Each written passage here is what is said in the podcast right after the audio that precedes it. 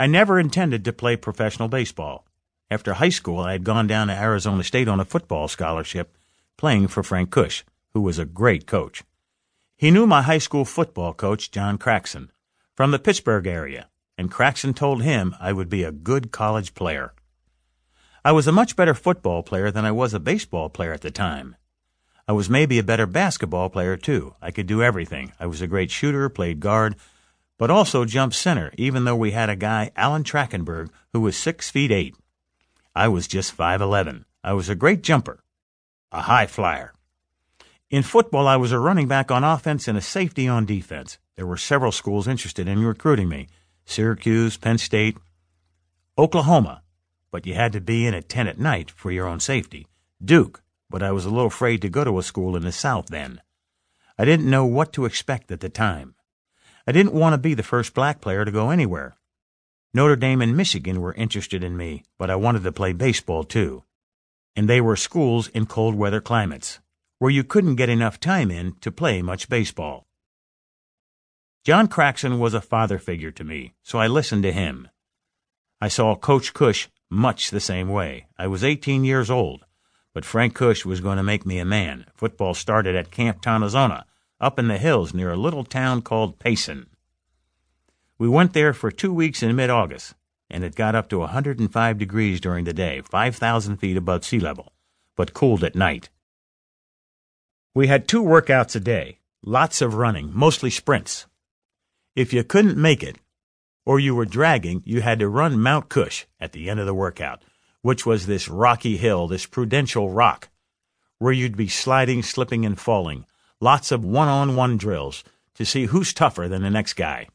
We had this drill called Bull in the Ring.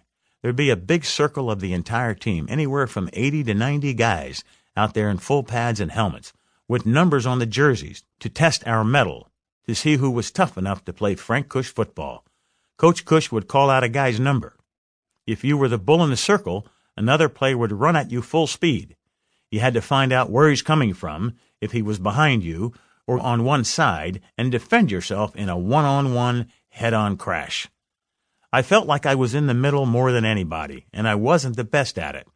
The best at it was a guy named Curly Culp, who was the NCAA heavyweight wrestling champion when he was a freshman in college, and who would go on to make the Pro Football Hall of Fame as a great, great defensive lineman with the Kansas City Chiefs.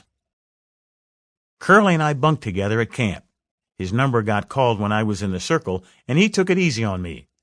Coach Kush said, Okay, taking care of your buddy, huh? Okay, you become bull in the ring. Curly broke the next guy's face mask and helmet and that ended the drill.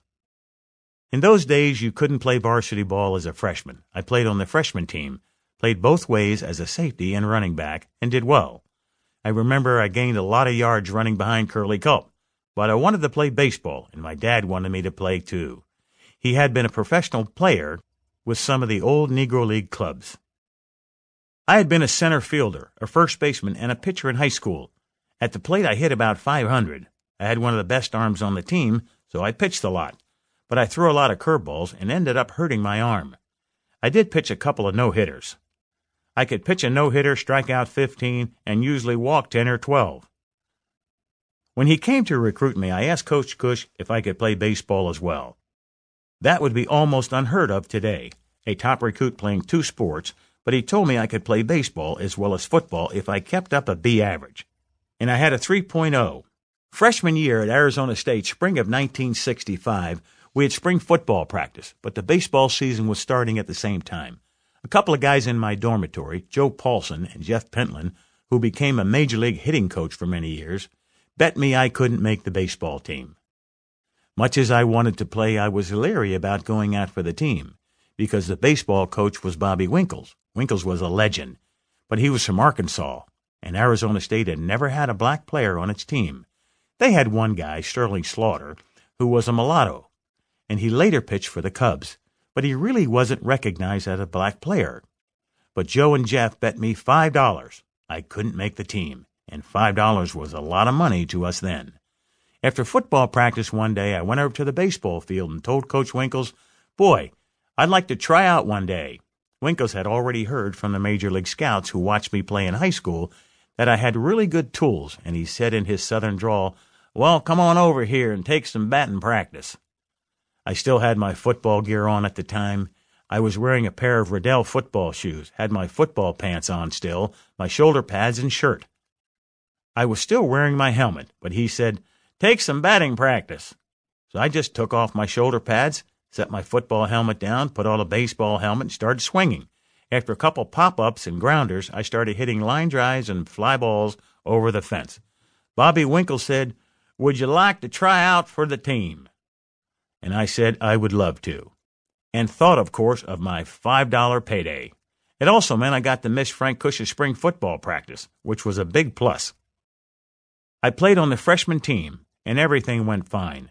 We had 10 games, all of them at home or within a day trip away.